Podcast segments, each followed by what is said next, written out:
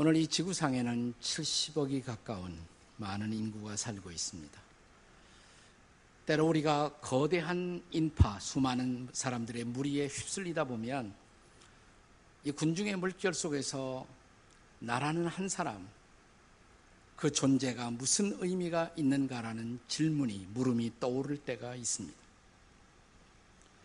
하지만 동시에 이 지구상에서는 한 사람의 특별한 존재로 말미암은 그 파장이 날마다 지구촌의 뉴스를 만들어가고 있습니다.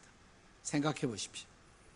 우리 김정은 북쪽의 한 사람의 명령에 의해서 탄도 미사일이 나르자마자 유엔이 소집되고 한국, 일본, 중국, 미국, 러시아의 강요 회의가 소집되기도 합니다. 성경은 한 사람으로 말미암아 죄가 세상에 들어온다고 말합니다. 한 사람의 범죄를 인하여 많은 사람이 죽었다고 말합니다.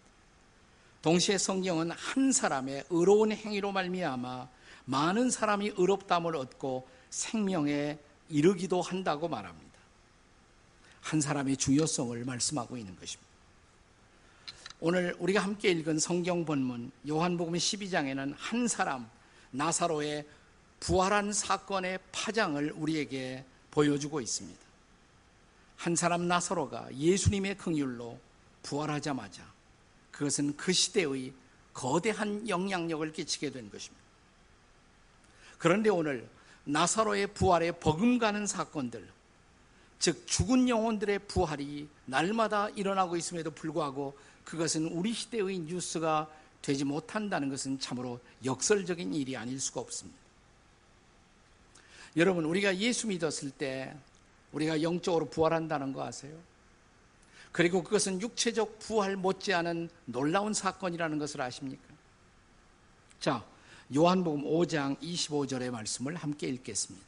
요한복음 5장 25절 다 같이 읽습니다. 시작. 진실로 진실로 너희에게 이르노니 죽은 자들이 하나님의 아들의 음성을 들을 때가 오나니 곧 이때라 듣는 자는 살아나리라. 여러분 이 말씀 믿으세요? 내 음성을 듣는 자는 살아나리라. 그건 마지막 부활 때가 아니라 지금 이 순간도 살아난다는 것이에요. 여러분, 오늘 이 예배 시간에 여러분에게 들려오는 하나님의 말씀을 진지하게 듣고 응답한다면 여러분 가운데 오늘 이 시간 부활 사건이 있을 것입니다. 부활하고 계십니까?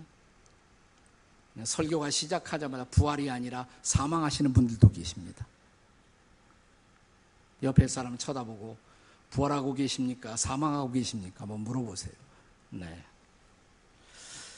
자, 우리가 요한복음 5장 25절을 방금 읽었습니다만은 그 직전 구절은 우리에게 보다 익숙한 말씀입니다. 한번 요한복음 5장 24절을 다시 한번 읽어보겠습니다.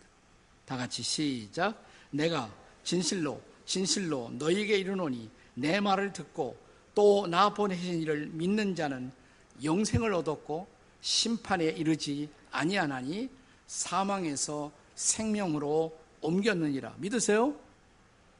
그러면 우리가 주님의 말씀을 듣고 주님을 믿었다면 우리는 사망에서 생명으로 어떻게 된 거예요? 옮긴 것이죠. 이게 바로 영적 부활이에요. 영적인 부활. 네. 정말 나에게 영적 부활이라는 놀라운 사건이 일어났다면 우리 집에서는 오늘 성경 본문에 나사로의 집에 잔치가 있었던 것처럼 우리 집에도 마땅히 잔치가 있어야 할 것입니다. 자, 잔치가 열렸어요. 베다니에서. 자, 오늘 본문이 시작되는 1절, 2절 말씀을 같이 읽겠습니다. 본문 1절, 2절입니다. 시작. 6월절 여세 전에 예수께서 베다니에 이르시니 이곳은 예수께서 죽은 자 가운데서 살리신 나사로가 있는 것이라 2절 거기서 예수를 위하여 잔치할세. 자, 나사로가 살아났어요. 그러나 이것은 나사로를 위한 잔치는 아니에요. 누구를 위한 잔치? 예수님을 위한 나사로를 살리신 예수님. 그렇잖아요.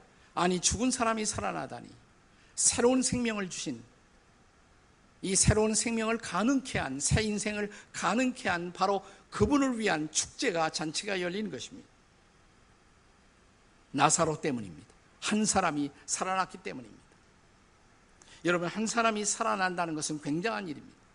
지금도 저와 여러분이 하나님의 말씀을 듣고 영적으로 살아난다면 그것은 어떤 파장을 일으킬까요? 어떤 일이 일어나야 할까요? 오늘 본문은 가르치기를 첫 번째로 향유내임 가득한 집이 됩니다. 우리가 살고 있는 집이 향유내음으로 가득한 집이 돼요. 한 사람이 살아나는 순간. 자, 이 죽은 나사로의 부활로 말미암아 이 부활을 가능케 하신 예수님께 드리는 감사의 잔치가 베다니에서 열렸다고 말합니다. 성경학자에 따라서는 마태복음 26장 6절에 근거해서 이것이 나사로의 집이 아니라 아, 나 환자, 한센병 환자였다가 치료를 받은 시몬이라는 사람의 집이었을 가능성도 있다라고 말합니다. 이 두 개의 사건을 같이 볼 수도 있고 달리 볼 수도 있어요. 시각에 따라서 조금 다릅니다만은 저는 이것은 나사로의 집일 가능성이 더 많다고 생각을 합니다. 어쨌든 2절에 의하면 이 잔치집에는 놀라운 향기가 진동하기 시작했습니다. 무슨 향기일까요?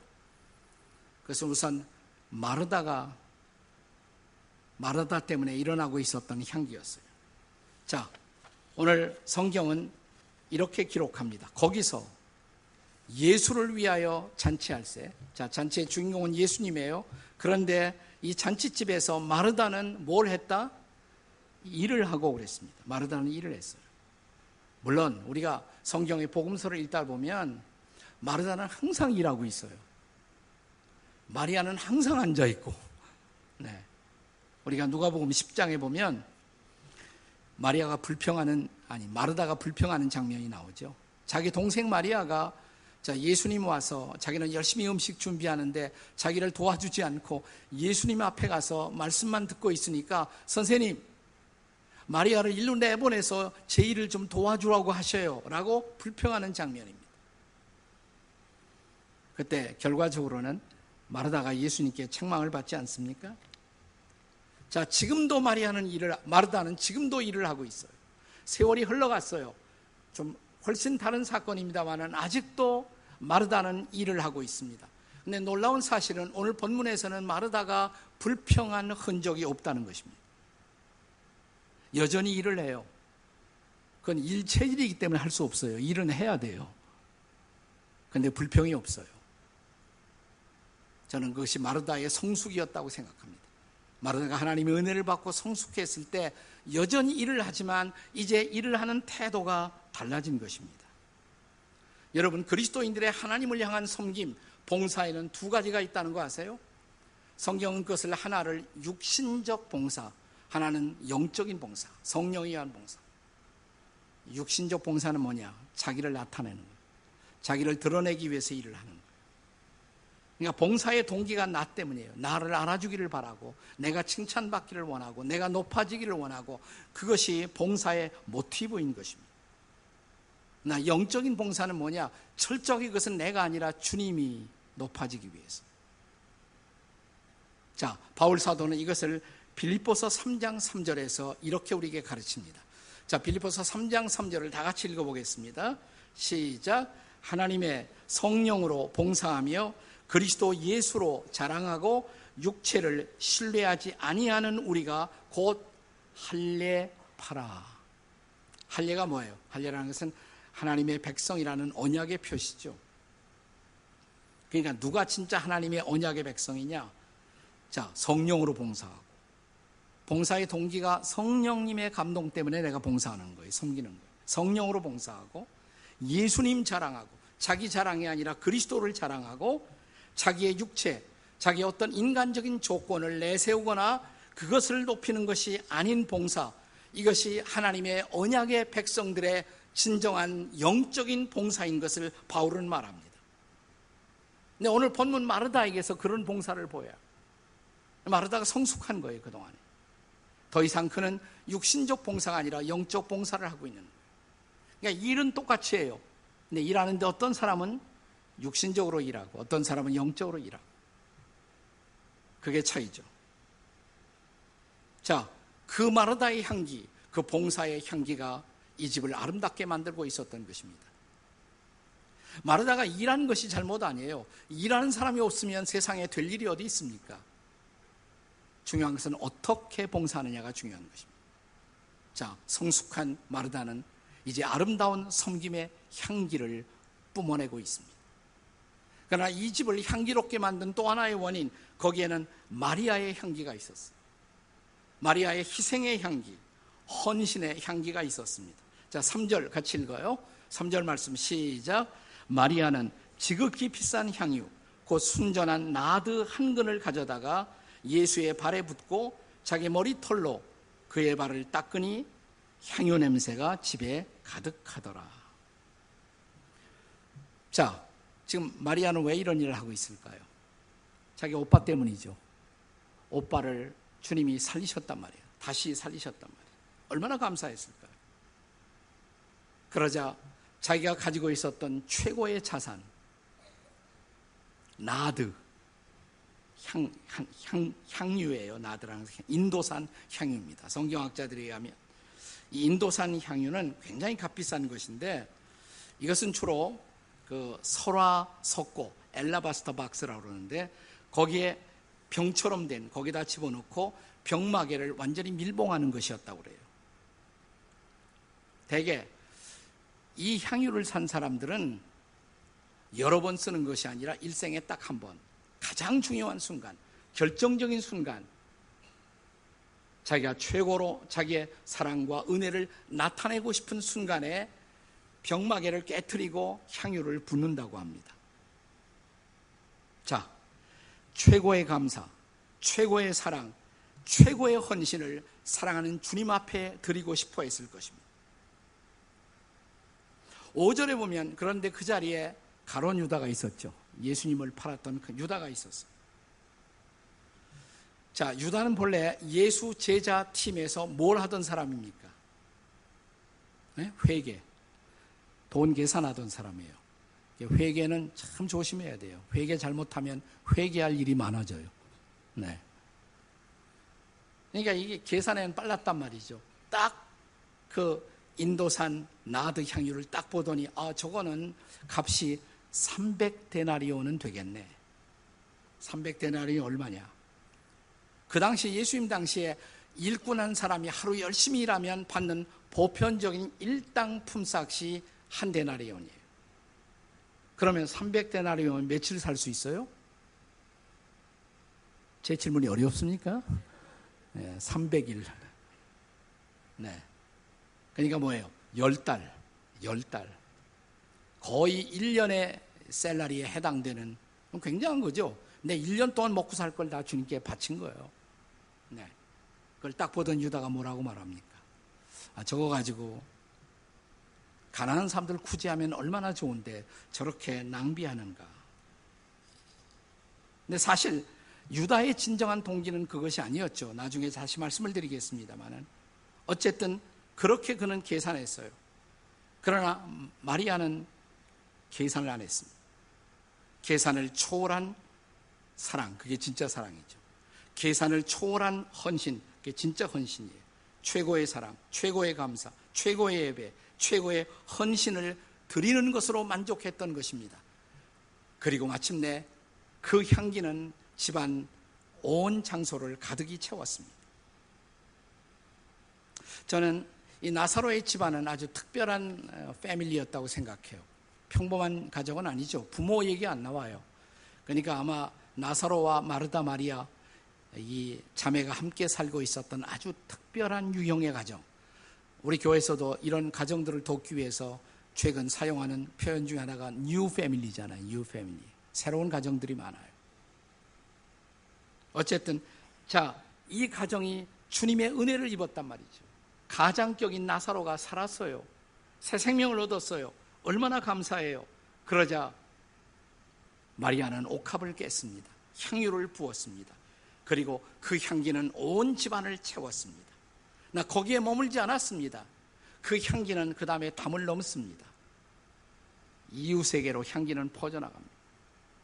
어떻게 되느냐? 두 번째로, 많은 이웃들에게 그 향기가 이제 전달된다는 사실.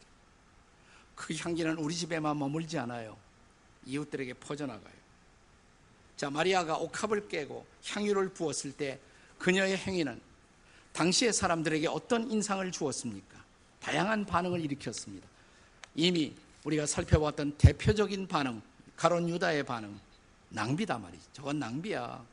저거 가지고 불쌍한 사람 도우면 얼마나 도울 수 있을 터인데. 하지만 유다의 이런 비판의 모티브 동기는 가난한 사람에 대한 동정이 아니라 그 비싼 향유에 대한 탐심 때문이었다라고 말합니다. 뭐 성경에 보시면 6절에서 그의 정체가 유다의 정체가 사실은 도둑이었다. 유다는 사실 예수님의 팀에서 돈 관리하면서 슬슬 돈을 빼고 있었던 사람이란 말이죠. 그러면서 겉으로는 정의를 가장합니다. 즉 정의를 가장한 위선. 이것이 바로 가론 유다의 정체예요. 지금도 어떤 그리스도인들이 순수한 마음으로 주님 앞에 헌신할 때 이런 유다식의 비판을 하는 비판들이 이 땅에도 넘쳐나고 있습니다. 물론 우리는 가난한 사람에 대한 애정을 가져야 돼요. 그들을 잘 돌봐야 할 책임이 교회 공동체에게 있습니다. 하지만 그럼에도 불구하고 우리는 정의를 가장하고 있는 비판적인 위선자들을 분별할 필요가 있습니다. 그래야 우리도 진정한 헌신을 드릴 수 있기 때문입니다. 대개 이런 식으로 비판하는 사람들을 치고 하나님 앞에 자신을 진짜 헌신하는 사람들은 없단 말이죠. 자, 예수님은 마리아의 이 행위를 가리켜서 뭐라고 말합니까? 이 비난하는 가론 유다에게 놔두어라. 저 여인은 나의 장례를 준비하는 것이다. 나의 장례를. 사실 그 인도산 나드 향유 같은 것이 제일 많이 쓰여지는 경우가 뭐냐면 사랑하는 부모가 돌아가셨을 때 마지막 그 시체에다 향유를 부어드려요. 그런데 예수님 돌아가실 때까지 이 여인은 기다릴 수 없었어요. 지금 당장 받은 은혜, 나사로를 살리시고 우리 집안을 살리시고 우리에게 새로운 생명을 소망을 우리에게 보여주신 그분을 그분이 죽기까지 기다릴 수가 없었단 말이죠. 지금 깼어요. 지금 당장 이 사랑을, 이 헌신을, 이 감사를 그분 앞에 드리지 않고는 견딜 수 없는 마음, 이것이 바로 마리아의 마음이었단 말이죠. 예수님이 칭찬하시죠. 자, 이런 마리아의 헌신을 비판하고 있어서는 또 하나의 종류의 사람이 있었습니다. 10절에 보시면 대제사장들. 같이 한번 읽어요. 10절 시작. 대제사장들이 나사로까지 죽이려고 모이하니 나사로가 살았어요. 근데 저 사람 살려두면 안 되겠단 말이죠. 계속 사람들이 예수 찾아갈 거란 말이죠. 자, 이 대제사장은 그 당시에 대표적인 종교인들이었어요. 종교 지도자들이었습니다.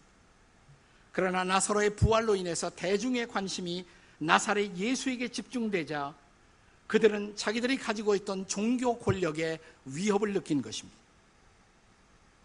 그래서 이웃의 순전한 헌신을 비판하고 헌신의 싹을 잘라버리고자 시도한 것입니다. 이런 사람들은 항상 우리 주변에 존재할 수가 있습니다. 그러나 예수님은 이 헌신을 소중하게 받으셨습니다. 예수님 보시기에 마리아의 희생은 거룩한 낭비였고 사랑의 낭비였으며 이것은 헌신의 낭비였을 뿐입니다. 자, 그런데 중요한 것은 이렇게 비판하는 사람들도 있었지만 대부분의 많은 사람들은 순전한 사람들은 이 나사로의 부활 사건에 관해서 열정적 관심을 표명하기 시작했습니다. 자, 구절 말씀 보시기 바랍니다. 구절. 구절 같이 읽겠습니다. 시작. 유대인의 큰 무리가 예수께서 여기 계신 줄 알고 오니 이는 예수만 보기 위함이 아니요 죽은 자 가운데서 살리신 나사로도 보려 함이니라. 다시 들어보세요. 여기 재미있는 말이 있어요. 나사로도 보려 함이니라. 사람들이 여러분이 새로운 생명을 받고 예수 믿고 구원받아 인생이 변했을 때 예수님도 알고 싶지만 예수님을 만나고 변한 여러분도 보고 싶어서 여러분에게 찾아온 일이 있습니까? 당신 어떻게 이렇게 변했느냐고. 무엇이 당신을 그렇게 만들었느냐고. 나사로도 보려 합니다. 성경은 항상 예수 그리스도의 복음이 전파되는 곳에 두 가지 종류의 상반적 반응, 두 가지 종류의 다로 대조적인 향기가 존재한다라고 말합니다. 기억하십니까? 고린도후서 2장 15절과 16절의 말씀이에요.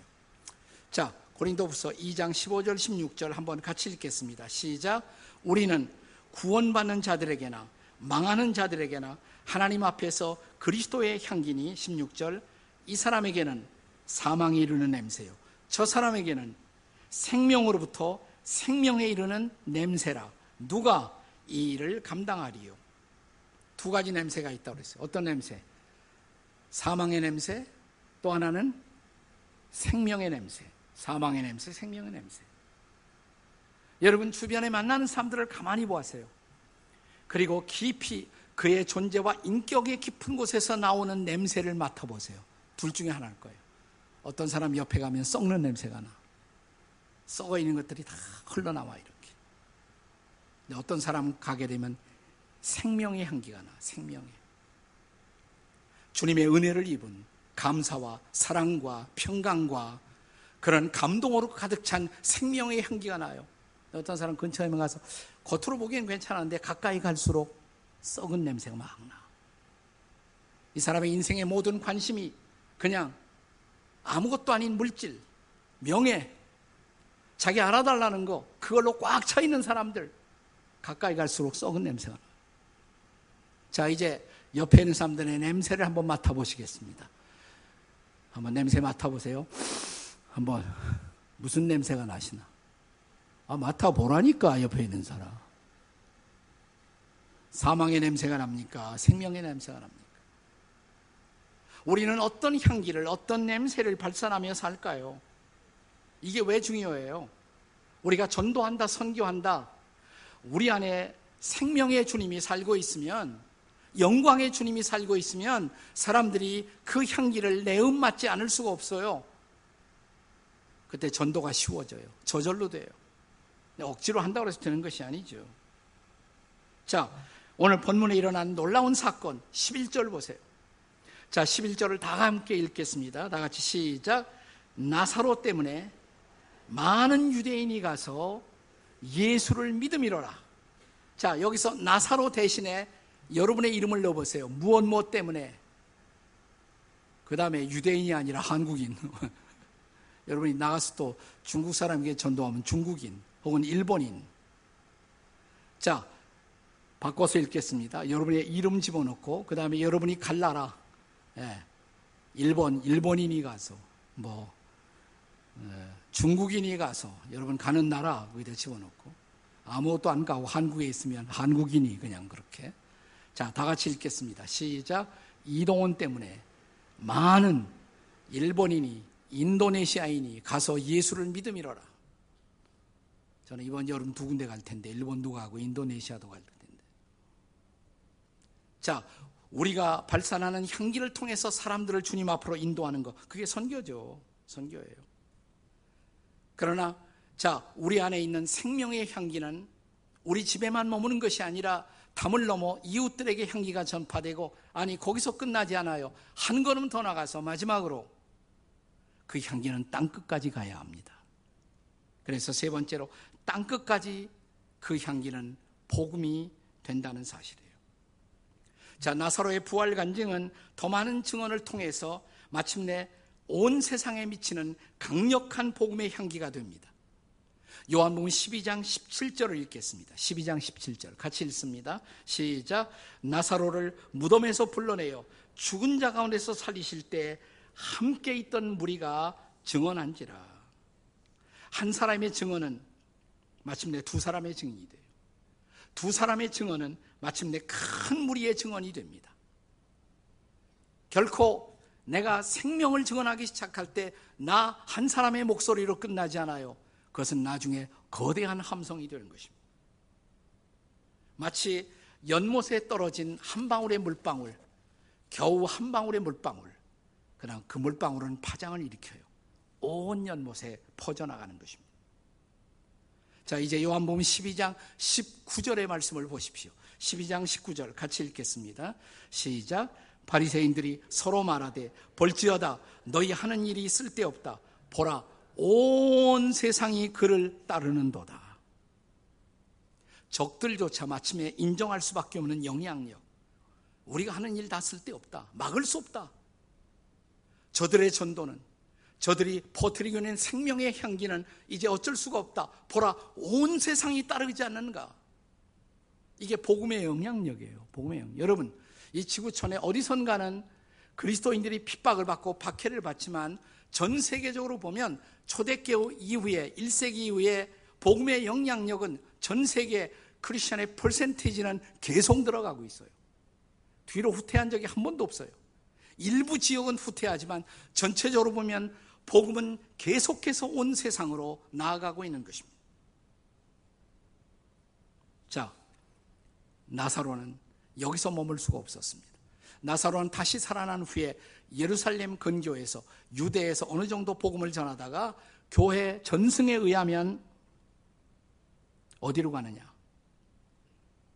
자, 그는 주님의 음성을 듣게 됩니다. 승천하시는 주의 음성.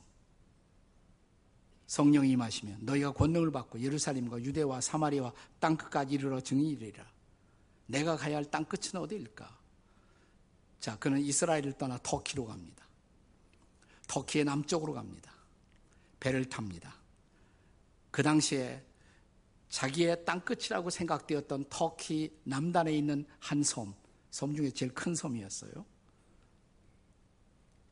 그 섬으로 가요. 키프로스라는 섬.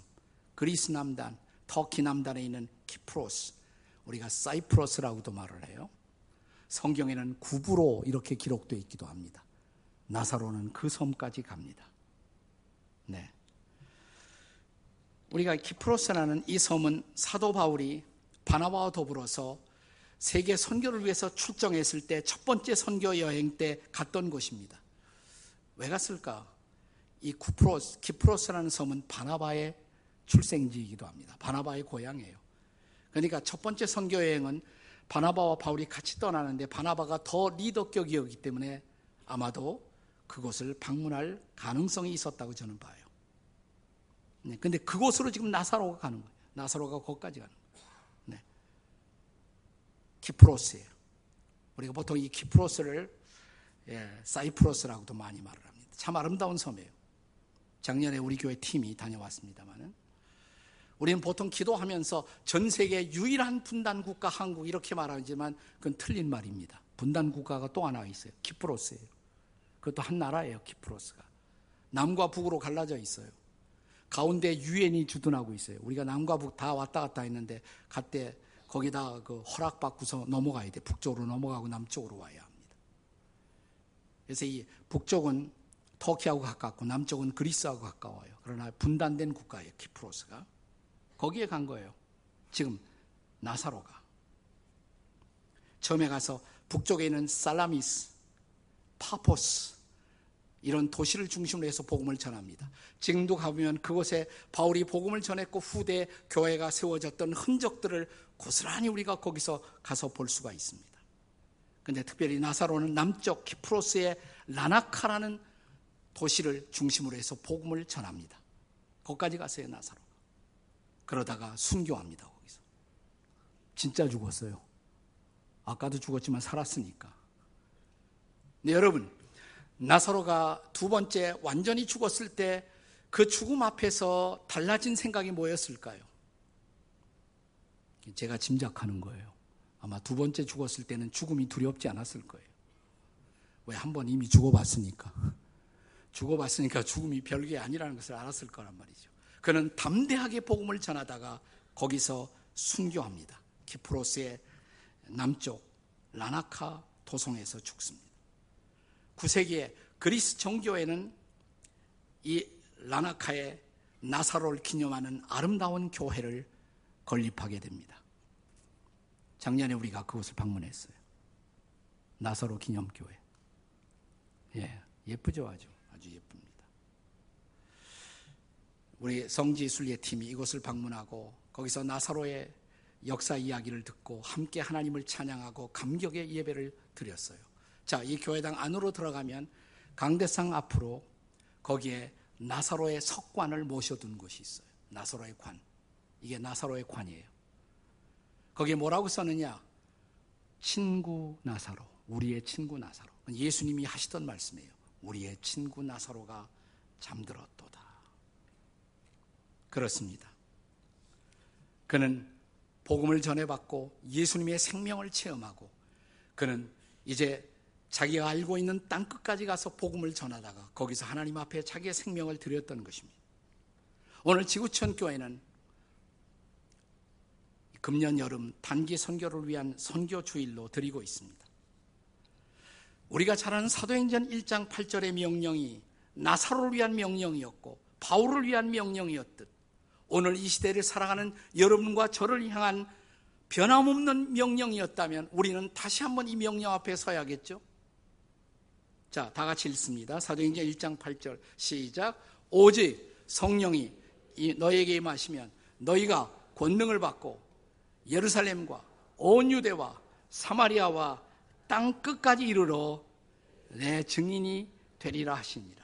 금년 여름 여러분이 가야 할 땅 끝은 어디입니까? 네, 여러분이 가야 할 땅 끝. 저는 금년 여름 두 군데 계획을 썼는데 일본 가서 전도하고 또 하나는 인도네시아 가서 전도하고 여러분의 땅 끝은 어디예요? 꼭 해외 나가야만 되는 거 아니에요. 저 해남에 가도 해남 마을 땅끝이 있어요. 거기 해남에 가면 우리나라 땅끝도 있어요. 어디든 가서 이 여름에 한번 복음을 전하기 위해서 나를 살리고 내게 새로운 생명과 인생의 소망을 주었던 예수님을 증거하기 위해서 이 복음의 명령 앞에 순종하는 그리스도인들. 사람들은 우리에게서 그리스도의 생명의 향기를 내음맞게 될 것입니다. 그리고 내가 살았듯 그들도 살 것입니다. 나 한 사람의 부활 간증, 나 한 사람의 구원 간증, 나 한 사람의 신앙 간증으로 나는 일단 우리의 집에 예수님의 향기로 채워지는 놀라운 역사가 일어나기를 바랍니다. 그러나 그 향기가 또한 여러분의 탐을 넘어서시기 바랍니다. 이웃들에게 향기가 전파되기를 바랍니다. 나 거기서 머물지 않고 주께서 원하신다면 땅 끝까지 나가는 순종이 저와 여러분에게 있기를 주의 이름으로 축복합니다. 선교를 낭비로 비판하는 사람들은 언제나 있을 것입니다. 나 우리에게는 순종입니다. 우리의 삶의 존재 양식은 그리스도인은 순종함으로 존재하는 것입니다. 우리의 순종으로 세상은 하늘의 영광을 볼 것이고 복음의 영광을 보게 될 것입니다. 그리고 우리의 순종으로 세상은 새로운 생명을 얻게 될 것입니다. 그리고 마침내 복음은 민족의 국경을 넘어 땅 끝까지 그렇습니다. 나 한 사람 때문에 또 더 많은 열방의 사람들이 그리스도 앞으로 나오는 놀라운 기적을 이 여름도 목격하게 되기를 주의 이름으로 축원합니다. 부족하지만 나 한 사람 때문에 일본 사람이 다시 살고 중국인이 다시 살고 네, 인도네시아 사람이 다시 살고 우리의 사랑하는 이웃들이 다시 생명의 주인 되신 그리스도 앞으로 나오는 위대한 여름. 덥기 때문에 흘리는 땀이 아니라 복음 때문에 흘리는 수고와 헌신의 땀이 이 여름을 위대하게 만들 수 있기를 주의 이름으로 축원합니다.